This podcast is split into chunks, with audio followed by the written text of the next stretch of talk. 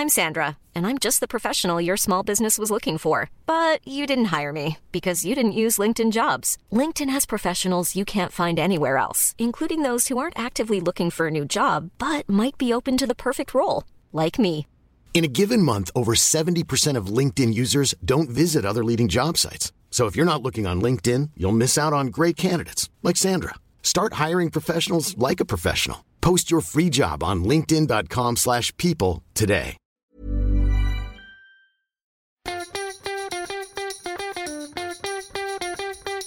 From Barangaroo Studios, the AusBiz COB is the key stuff you need to know about the day in business and finance. Well, hello, hello. It is Friday the 13th. This is the COB, the stuff you need to know about markets, business, startups, crypto, and plenty more besides. I'm Nadine Blaney, and joining me is Scotty. How is the day, Scotty? It's been great. Uh, it's a show about superstitions as well, avoiding uh, superstitions as well, black cats and and uh, and ladders and the like. But uh, you the come market. across a lot of black cats and ladders in your day Oh, around Barangaroo here, there's lots of cats walking around. But uh, yeah, it's uh, managed to avoid them today, as did the market. Uh, a nice snapback. Snapback Friday. Oh, that doesn't work, does it? No, we'll have to think of a better line than that. But up, market up. Um, Friday flurry. Friday flurry. Okay, we'll run with that. But I mean, what is yesterday a distant memory? Is that inflation read? Uh, any less interesting that we got through on Thursday? Is the Fed any less hawkish? Those are the questions I have. No, no, no, and no. Uh, but Tether didn't blow up, although it looked like it was going to at uh, one point when we were going home yesterday afternoon, uh, our time here. But I think that, that maybe helped address a few concerns. And then today, up and away. Uh, I was asking uh, so for some of the uh, younger folk in the uh, the office here were asking, like, you know, how do you go and kind of play these markets, given what they are? Very much trading orientated at the moment. I said, if you're a trader, why would you want to go and carry too much risk into the weekend? Square up, go and have a few beers and relax, and then uh, get back into it on Monday. I reckon that's what happened today. Yeah. Especially if you're a crypto holder. I mean, this week, I think we'll be talking about for a long time. Well, I guess depending on what happens over the weekend and what happens next week. But yeah, you get the sense that the true believers, this has reinforced their view, and they believe, from some that I've spoken with, that this is potentially going to inspire a clean out of all the junk, which brings crypto further along the path to uh, what is it? Not respectability, but just furthers their investment thesis more. And then you've got the other guys on the side of the coin that are very verbal, you know, that this is the beginning of the great unwind. The Ponzi scheme is on its knees. Yeah, I, I still think it comes back to what exactly are you getting for your money, for your fiat currency in the uh, the ecosystem at the moment. So I know various protocols, various uh, various projects out there at the moment, but uh, it comes to the amount of junk, uh, yeah, it's it's debatable as to how much there is. Uh, there could be an extremely large amount, or all of it, or maybe not a lot. But uh, that's one of those questions that I think is going to start getting answered and, and asked a lot more over the uh, next period. I for, for me, it's this is the biggest wake up call. We've billions have just been lost in the instant uh, from this collapse of this uh, Terra USD stablecoin, and that just says to me that uh, no, enough of the games. To start regulating this industry. Yeah, uh, bring the regulators in, but people in the industry want the regulators in. The more regulators that they have in, more regulation, the you know, the better for some. And and Scotty, I will play the other side of the coin. That I mean, we have days where billions are wiped off the stock market. Many, many, many days that we see billions wiped off the stock market. So I don't think it's the nail in the coffin. I think it's part of the story. And we spoke with Chloe White from Genesis Block about that very thing. You know, for some, I mean, she believes that Bitcoin is the OG, it's the original gangsta, it's the one that you want to be in.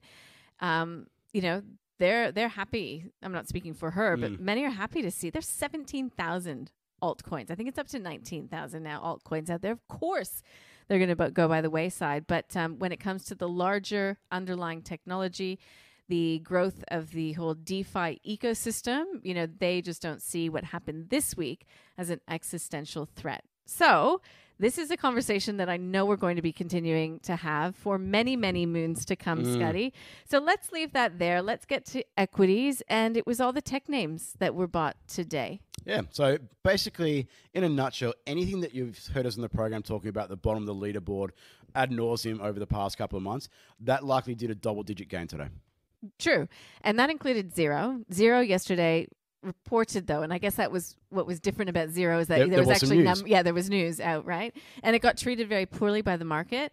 Uh, we spoke with Elise Kennedy from Jarden, who is a tech analyst, and she really saw it as a buying opportunity. In fact, she still sees Xero because even after today's gains, I mean the share price is still very depressed from where it was. Perhaps better value more reasonable value, value, excuse me, from where it was. But yes, she's seeing this as an opportunity. There was nothing in that report yesterday that shook her fundamental view on the company. And if you'd like to listen to that interview, Xero is still a hero, according to Jarden. You can uh, listen to it via the show notes. So, Scotty, we're Friday, and when you survey the landscape of the ASX, yes, we've had our little talk about tech, but I mean, even, I mean, Friday obviously was the exception, but even the commodities complex came under a lot of pressure at times this week. You know, there were some real questions raised about the pace of global growth, particularly Chinese growth, particularly as we continue to see, you know, these lockdowns being extended and reinforced. Yeah, lockdowns or uh, you know, closure of everything. Uh, some people are dubbing it rather than an, a lockdown, but yeah, there's that's going to permeate for a long period of time. And uh, look, there's not one iotous chance that ever going to stop Omicron. We've proven that around the world. So uh, it's a fruitless task. Uh, that's the honest opinion. Uh, so how do they go and get around this? Because the vaccine efficacy of the uh, the Chinese vaccines is is very poor. It's going to be tricky. They've either got to go and live with it and uh, and deal with the consequences, or continue down this path. And neither one is uh, is particularly bullish out there at the moment. So it's going to be a particular drag on uh, on sentiment and growth potentially for a long period of time. Then you throw what's going on elsewhere in the world and the supply chain shocks. Uh, and the financial conditions, I've been banging on about that for a while in the States. Uh, it's well and truly now starting to go into track from the growth outlook. So, uh, yeah, it's it's going to be a tricky second half of the year. I think that's one thing that we all need to go and get prepared for.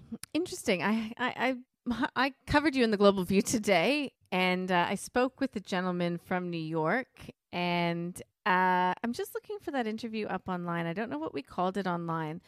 Uh, perhaps yeah, just search the Global View, and uh, he was saying that we are in for a prolonged interest rate uh, cycle in the United States, and it was interesting because he said these market um, you know, the market moves, the abrupt day to day market moves are not going to spook the Fed this time around.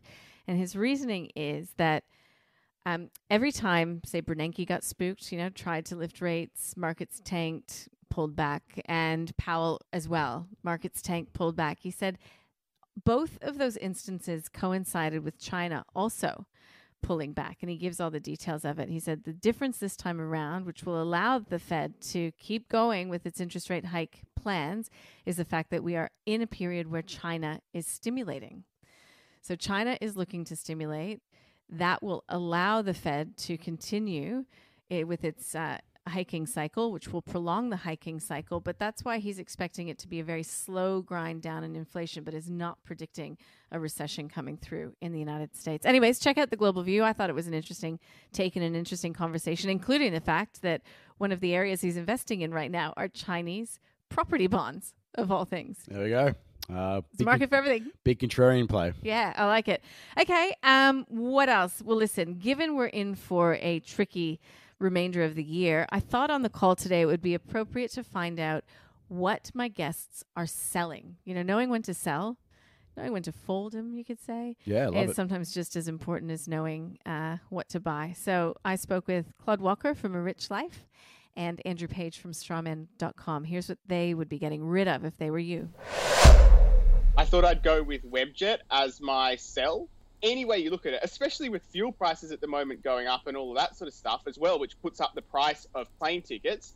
Um, I don't see how this company is going to be worth what it was prior to the pandemic. Like the world has changed. I think that ultimately it was a step down for these kind of companies, and also they've lost some of that brand value because we've had two years where we've gotten out of the habit of always going to webjet.com.au. I couldn't resist my favorite whipping boy, Nadine. Um, I'm going to go with AMP, uh, the turnaround that's forever trying to turn around. Uh, the business that has just collapsed over the last 10 years, the one that sort of holds this mantle of blue chip company, which, you know, dividends, they, well, they don't pay them anymore, but, uh, you know, they were 23 cents 10 years ago. Uh, earnings are just going down and down and down. And So I think I, I talk to you know some investors and they sort of go, oh, I've lost so much now, you know, I might as well just hang on. I just think that is entirely the wrong thing. One, there's opportunity cost because you could press a couple buttons, realize a lovely loss that you can offset against some other gains elsewhere, mm-hmm. and put it onto a different different um, business, one that's one that's got some decent potential. So AMP and Webjet, that's what they would be getting rid of. Claude just says that people are not going to be traveling to the same extent as uh, as they had previously, but I managed I managed to peer pressure him into coming to see us in studio next time he's on the program. There Even though he's thinking travel is pretty much uh, changed forever, he's going to travel on down to Sydney. You're welcome, people. Yeah, come on, Claude, get involved. All right, so uh, what's on next week? We've got wages here in Australia. We've got jobs here in Australia. Wages is what everyone's hanging out for. We've also got an election here in Australia. It's the best week of the election campaign because all election advertising stops. So I uh, don't have to go and uh, look at the ridiculous ads anymore. Uh, I'm over. I think the country's over. To be honest, if you haven't made up your mind by now, uh, it's going to be uh, pretty difficult on polling day. Um, maybe the tougher decision will be able to go now what to get on the uh, democracy sausage. But uh, yeah, the, uh, the election's going to go and, and, get a lot of airtime. But I think that, you know, looking at the, the major parties, whoever gets back into power or wins power on this occasion, uh, there's not a lot of policy differential. and so when you go and say what the uh, implications are for markets, unless it's a very you know, green uh, orientated uh, no, Labor victory. I think that's the only thing that would really potentially go and scare the pigeons. But yeah, it's I think it's going to come and go and uh, be pretty placid from the uh, political side of the equation. Yeah, and the wages data, um, yeah, it could always throw a spanner in the works, but uh, the RBA will be keeping a very close eye on it regardless. And uh, I, I've just rem- been reminded that I've got some baking to do. It's not just the sausage sizzle, it's the fundraising bacon that needs to be done as well. Got a lot of that that will be happening furiously this time next week. Maybe I'll just take a yeah, yeah. get a mix. I don't know. Maybe maybe you want to go try it out in the staff members here to make sure before you, you give it to the, uh, to your uh, your parental friends. All right. Um, listen, Scotty. I hope you have a good weekend. We'll y- see you next week. You too. I'll see you Monday.